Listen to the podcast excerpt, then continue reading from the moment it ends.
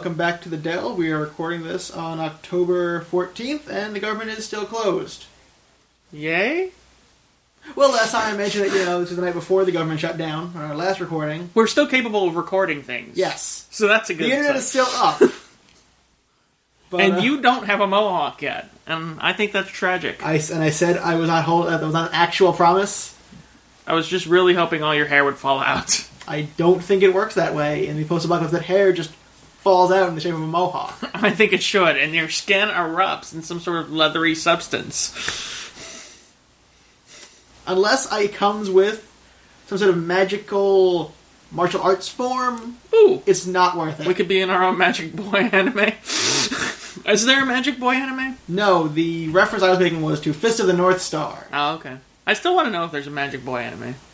There's Magic Girl anime. Magic Girl is, is one. No one wants to see. Magic Boys? There's probably been something done.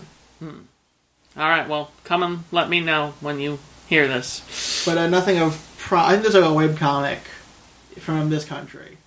There's an American web comic that I've seen that is um, Maho Shonen something. All right. Which is magical boy. Maho Shoujo is a magical girl. Ah. Okay.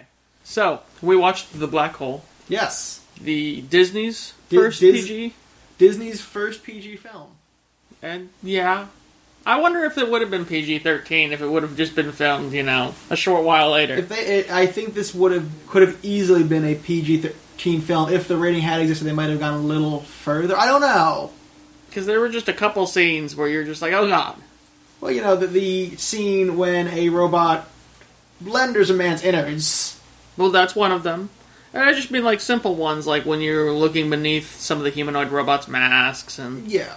and you know, the whole black hole part. Mm-hmm. I mean, the overall themes are more mature than you see in most films, really, that are aimed at families and kids. I'd say. And having had a little while to process and talk about it a little, I'm less inclined to believe that this is really remotely based on Star Wars and more along the lines that it just needed to. They just were like, oh, they did a space thing. Let's do one too. Well, I mean, when when I, when I say a Star Wars ripoff or Star Wars era film, I mean I kind of mean that some executive saying, "He's like space movies. Well, there were Those sell a shit ton of toys." there were some movies that were rip-offs of Star Wars. Yes, there were some. You know, there were some that are very close. You know, much more like that. Eh. And then there were some like Black Hole, which take a that do do the space opera aesthetic and the space opera themes. But this is more making. This is basically like making 2001 into a space adventure. I would more say this is taking Twenty Thousand Leagues Under the Sea and putting it in space in a lot of ways. I think it might actually mix those two. It, it, there, there are elements of both. Um, Will it blend? yes and no. True enough. Yeah, I mean, I, I think this takes more from the like Victorian science romances, like things like Frankenstein. I did like your comparison to it being a gothic style movie. I don't like think of it as a horror movie, but I do think it's gothic space opera. yeah, it's, it's not it's not swashbuckling like Star Wars is. It's taking a little more of a different tack. But they did take aspects like you have your your your droid. Oh well, yeah, there, there are things that if you're a, there are ways to pick out your Star Wars era films. Spaceships, big spaceships, slowly moving through space is one of them, Comic relief droid. Co- and, and comic relief droid. This time we got two of them. Oh wait, we always get two of them. Yep.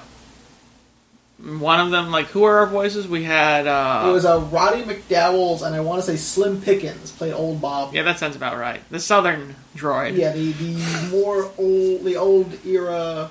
That they were the same. No, they weren't the same exact make model, were they? They were in the same uh, line, but they weren't. They were different. I guess time period, different eras. Fair enough. And they were they were really in their own little mini movie.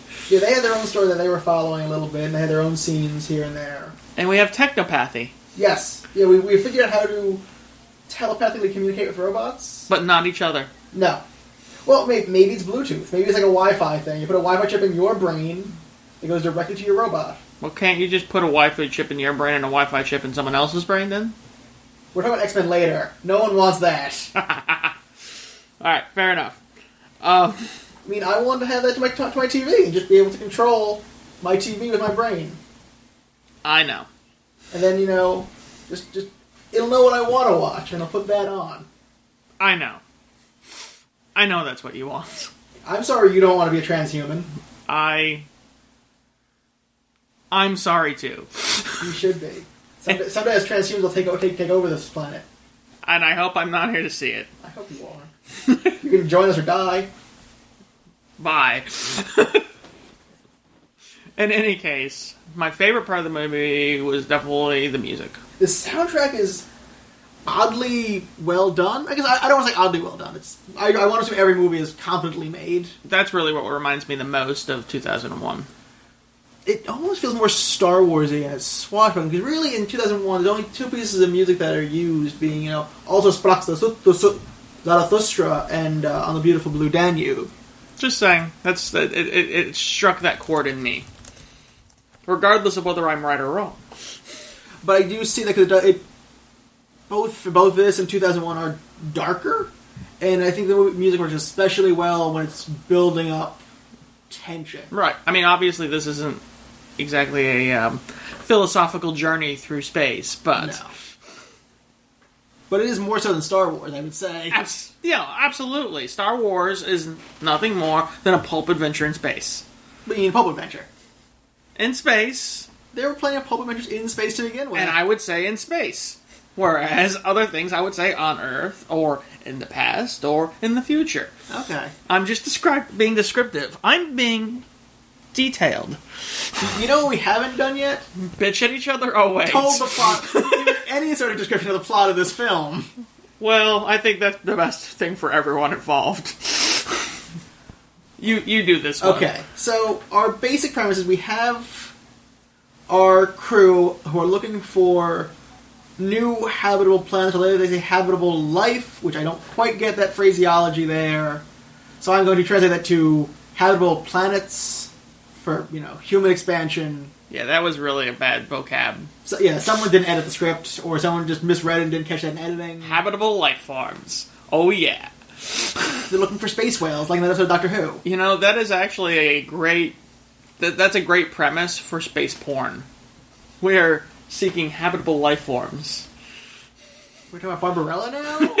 That's coming up later on the Delve eventually. Eventually, Because when I made that list, I hadn't seen Barbarella yet.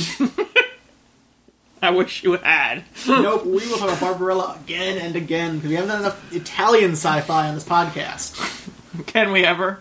No, let me do Italian space vampires and Italian. Happy Columbus Day, everybody! Because it is in fact Columbus Day today. We should have had an Italian porn to watch. I think I'll pass. Thanks. Or a giallo picture. I know it's been requested that we watch more things together, but I'm going to draw my line in some points. Italian pornography is just Yeah. that's somewhere past the line. That's somewhere past the line. Definitely not together. I'd rather not watch it alone. You'd rather not watch it at all. I think is the uh... yes. okay. I, I, I see how it is. It'll be a me and Ed Sizemore podcast. You you go for it. I I will I will moderate the crap out of that one. You can listen to that episode. And no, you know, I really think when he was thrusting into her, that was a really, really well shot. The the camera angle was brilliant. So, as I was saying, the plot of Black Hole. We have our band of travelers looking for life. It's a scientist, captain, space telepath, and Ernest Borgnine. Traveling through the stars. Oh, and young guy. Yes. Yeah, young swashbuckling guy, old swa- older swashbuckling guy. Young scientist swashbuckling guy. Yeah. And this is this. The scientists. Five people on the ship? Yeah. Yeah. And one of them is Ernest Borgnine, one of them is telepath lady. Ernest Borgnine. Cowardly Ernest Borgnine. Yeah. Oh god, is he cowardly Ernest Borgnine? We'll get to that. I think we should get to that later. All right, what- that's fine. He does. That's fine. We will. So they're on this very fairly small spaceship, and they approach this massive, massive, beautiful spaceship. I, I love this model. No, have. it was a good model. What, the only thing it reminds me of is the Javits Center with the glass and steel of it, honestly. That look of just huge, cavernous, like the Louvre, honestly, another example of just glass and steel building, Sure. floating in space, orbiting this black hole in stasis for who knows how long. And they recognize it as the Cygnus, which had been lost for years under the commands of Hans Reinhardt, Dear Hans Reinhardt. played by Maximilian Schell, Yes. who I think when he's on screen takes the takes the you know takes the film. Ernest Borgnine usually ta- you know coming up second as great actors. Yeah. And so they board this ship. Their guns are destroyed as soon as they walk on. As always happens when you walk into, you know, the noble evilman's lair. Just saying, crack shots. These are the stormtroopers we always wanted. Well, you know, when when they're robots and actual robots, not emotional, not, not droids that have funny voices. you you know what you're doing. The droids with funny voices seem to know what they're doing. I'm just saying. Yeah, the, those were not movies that I want to watch again. I think these were much these were much more like stormtroopers in that they kind of inspired fear. Fair. No one is is, is afraid of a wiry droid. True. I'm just saying these little tin cans shot pretty well. Oh, yeah, the they, tin they didn't inspire fear. Yeah, the little tin can shot well, but also the um, the big Reinhardt's Yeah. terror trooper terror droids Yes. did quite a good job of it. As They well. inspired fear. You're correct. Anyways, continue. And so they go up to the bridge and they see all these humanoid robots, as they call them, working this ma- again massive bridge. You know, two floors, a balcony, center column, and while they're there, they meet this robot Maximilian, who is the head of the you know the head robot in some sense. You know, big red spinning death blade hands. He's cohort instead of henchman. Yeah, he's you know almost second in command, and there's you know we'll, I think we'll get more into his interactions with Maximilian or with the Hans Reinhardt a little bit later on because there's something interesting I think there in the film. Mm-hmm. And after they he starts to approach them menacingly because he is you know a good menacing robot Definitely. doing his job. Hans Reinhardt comes down in his you know fairly nobleman dress. Well, no, actually he's still he's still more of a scientist outfit at this point. Yeah. It's not till we get to dinner. well, he dresses that he for gets, you know, that he wears his dinner outfit. he dresses for dinner, as one should do, Mm-hmm. in a gothic, In a, in a gothic horror, in a gothic like especially and dinner being a scene that, if nothing else, strikes you into um, uh, Twenty Thousand Leagues Under the Sea. Dinner does that that that scene is that that set might have just been the same set from the Nautilus. Very true. But in any case, I think you the, the, the plot being then they have to deal with Reinhardt and will they escape? Will they explore black holes? Blah blah blah. Watch and find out. I think you got the plot. I, I think I got the, the setup of the plot. Yes, We're just gonna bitch at each other all night, aren't we? those make the best podcast. don't they? I don't know. I I wouldn't know. I've never listened to one. Respond to the comments, people. Um, in any case, the, the, like, what was your favorite part of the movie? My favorite part, I think, it does come down to that. I tend to like a lot of that Victorian era science fiction. Okay. for you know both the stuff by Jules Verne and stuff by Mary Shelley, Mm-hmm. and I think this evokes that in a lot of ways and blends it really well with uh, space opera things that you know taking things we've said 2001 several times, we've said Star Wars several times, and that'd be a, just at that right era that these writers were able to make a film that worked quite well. Okay. What did you did you have any part that you didn't like? I the music honestly for me there was one scene that just did not seem right. No. Yeah, I remember that. Af it's when it's a very it's he so we have our the female telepath is about to be converted into one of these humanoid robots and you know s- bit of a spoiler here, this film is you know 30 something years old Seventy nine. So yeah. so 30 something yeah 34 years old at this point oh 33 because it came out December. yeah so Close it's a little enough. old, but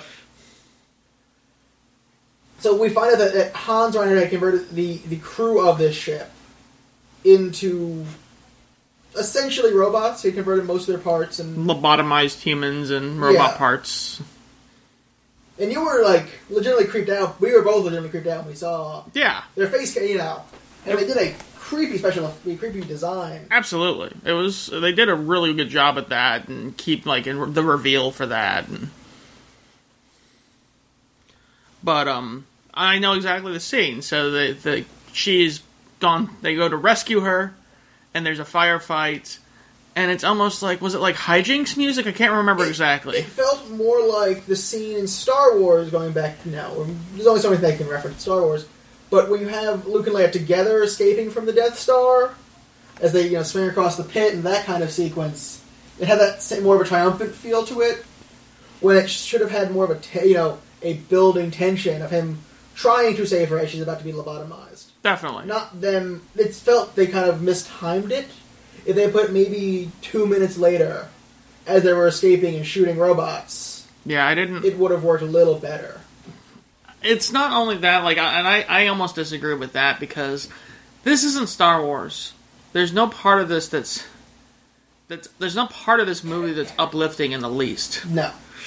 And the move, the music they used was kind of like heroic, uplifting. Here's your trophy. Yeah, it is a triumphant piece. Say, you know, we're winning. We're taking down. We're taking him down. It reminded me a lot of like the, the when they were handing out medals at the end of Star Wars, and Yeah. I'm just like, this is there's no there's no uplifting part. We're escaping with our lives, and God knows whether that will actually succeed. Yeah, there's, there's always a feeling of dread in this film because they are a circling a black hole and they kind of consistently make references to hell and you know we're looking into the mouth of you know terror and And they've been leading up to that, and there's definitely um, it's that that's that gothic nature coming out and dealing with God and Satan and all this.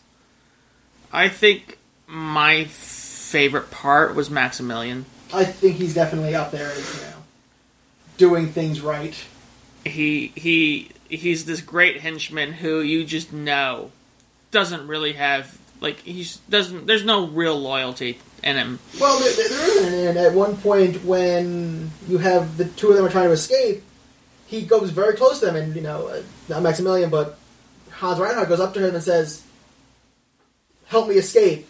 Maximilian's trying to kill me, and you see fear in him that he knows he's gone too far with Maximilian, and that he Maximilian is trying to take over Definitely. in his silent, menacing way. like he just has so many great like throwaway scenes too. Like um when they when you first meet old Bob, and he just knocks him off of a table, and how he you, you know he's just seething at not being in control of the situation with these new people. How they're like, you know, he's been instructed to do what they want him to do, and you know he just wants to kill them all. Well, yeah. He, I mean, he doesn't like he doesn't like serving Hans Reinhardt, and now he has more people he has to deal with. Mm. So that's definitely was my favorite part. My my least favorite part has to be the gothicy black hole. The the, the final sequence. the final sequence. It it, it was horrible, horrible. it's not horrible. I disagree with that. It's horrible. strange. It just, I it, it was too much. It, it came it it was too much. It's heavy-handed beyond belief. I think.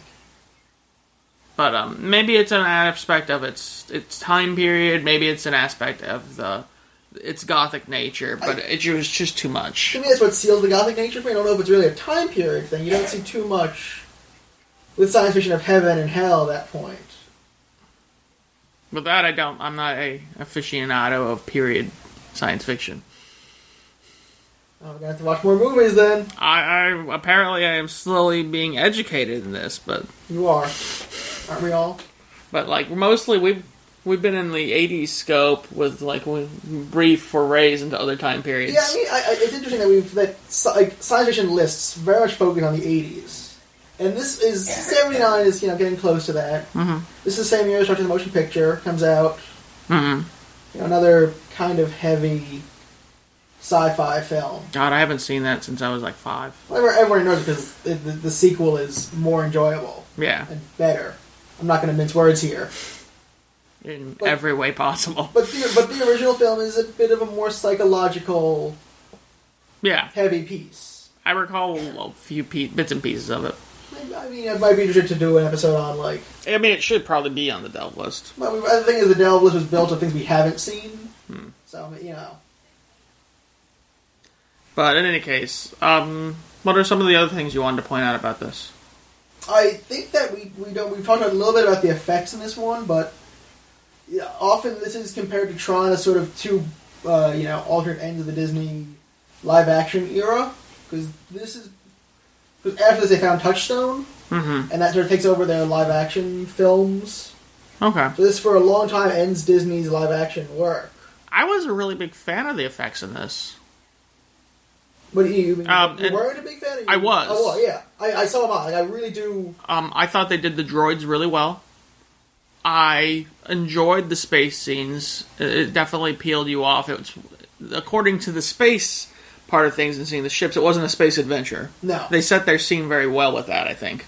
it's a it, it's paced slower. It's more deliberate. I don't think that might be the word. Definitely, it was definitely more realistic. Yeah, Um, and I did like there were things that I saw that them them do that I didn't really know. Like I'm like, okay, well I don't know how in 1979 you're doing this droid thing, but I dig it. uh, I know the way they got the droids to move was they actually anytime the droids were on screen, they filmed it upside down, so that the string was in the bottom, Right? and you, so but you normally look for the string above the head.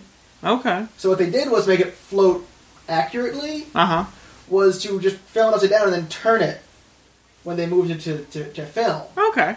So that way you never you wouldn't look for the string above it. And I didn't. And, and it's one of those.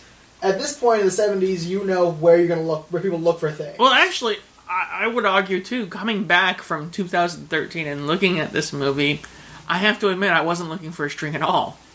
oh, I mean, And maybe maybe that's the secret. the secret is get so used to CG that the idea of moving things with strings is so anathema to you. Yeah, I never. It never even crossed my mind that he could be being held up with a string.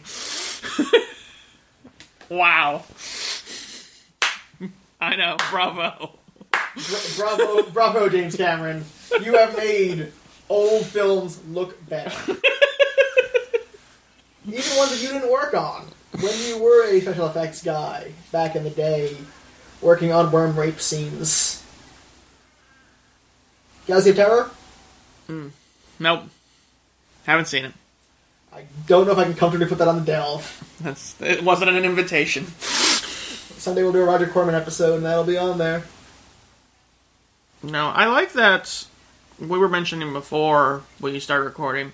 I feel like things like Event Horizon watched this movie and kind of at least you know took parts of it and been like, yeah, that sounds like an interesting premise. Yeah, I mean, I think that this film, a lot of people, a lot of people saw it at the time, but it had, didn't really ever get a lot of traction. I had never did- heard of it. It, gets kind of gets lost in the mix. And there is talk of a remake, but I think you know every film that has any sort of following nowadays has talk of a remake. Yeah, because you know that's the, I've heard that that's an aspect of um, economy.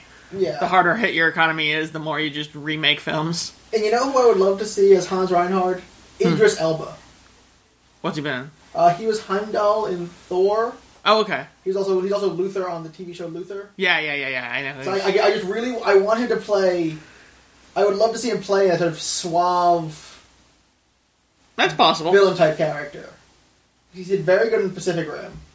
Yeah, I haven't seen it yet. Well, it comes out tomorrow, How exciting! and uh, it will be at my house tomorrow with the toy for the special edition. Nice.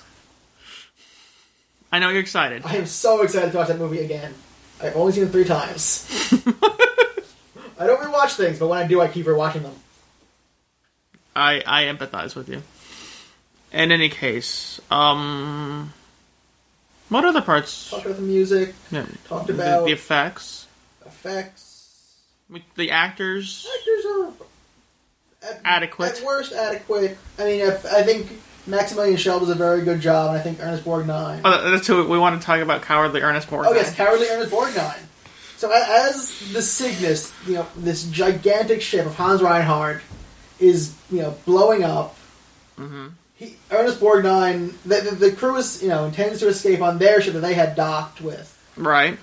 and he, you know, Ernest Borgnine, coward that he is, Well, they have to go rescue them. they have to rescue the last few, and he's there. I'll get the ship ready, and he has no intention of getting the ship ready and waiting for them.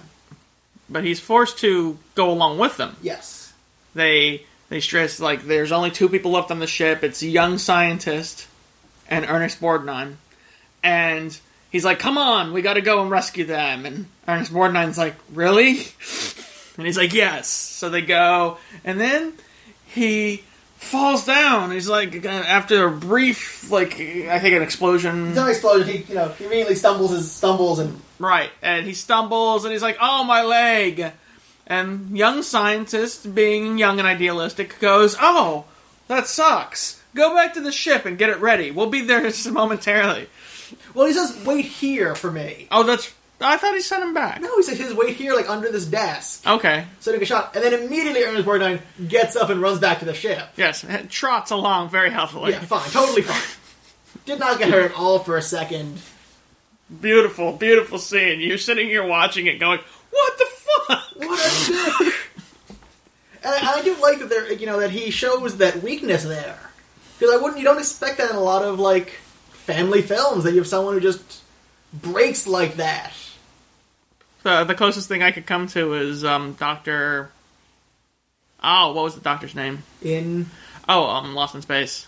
oh yeah, Doctor Smith. Doctor Smith. Yes.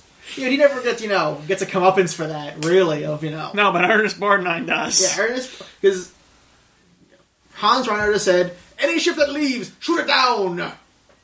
And The- following orders, it gets shut down and he dies. And I love how his crew's just like, well, thank God he was a coward. That could have been us up there. Yeah. Well, I mean, at this point, he betrayed them. There was no. They didn't. Really, they didn't think. They didn't thought of another way off yet. Not yet.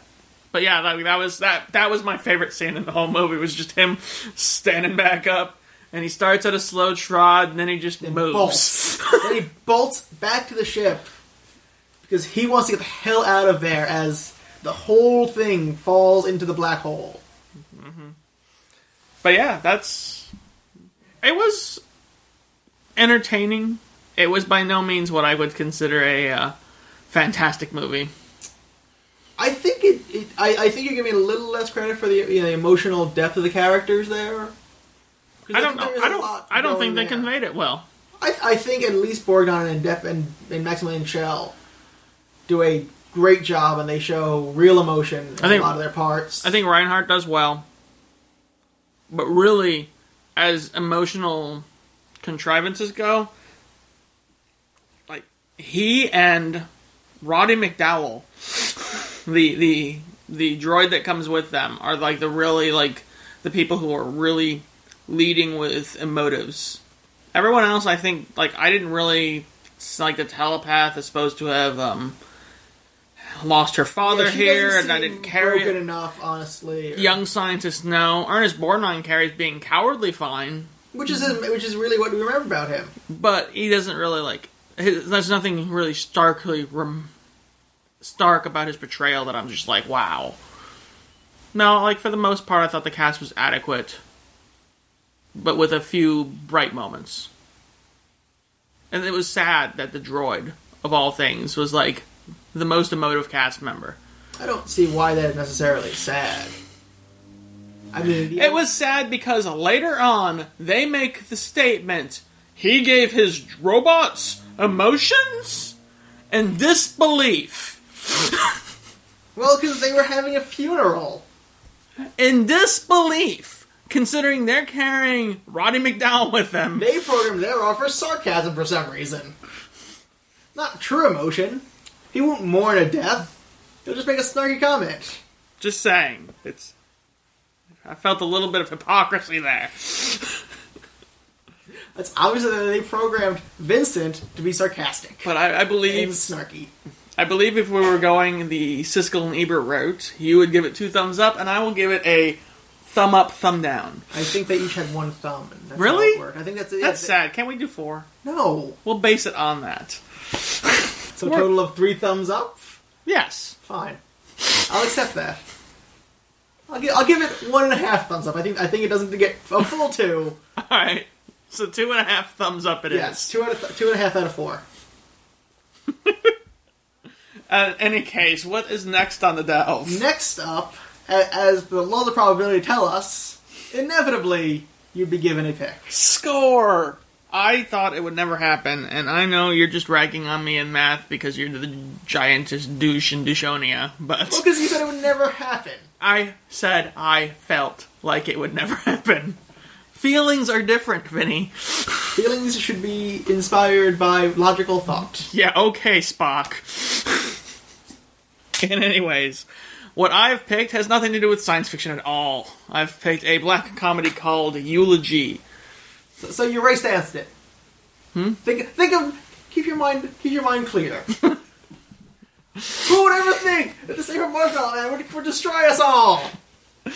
No, I was I was under the impression that we did not have to pick science fiction movies for our own picks. I did not either. I still think I picked a genre. I don't know. I don't You picked Wicked City, yeah, I which did, is- which is a genre piece. but I don't necessarily consider it science sci-fi. No, I don't. I picked a genre piece too. It's black comedy. It's not even a genre. That is a totally a genre. Okay. See you in hell.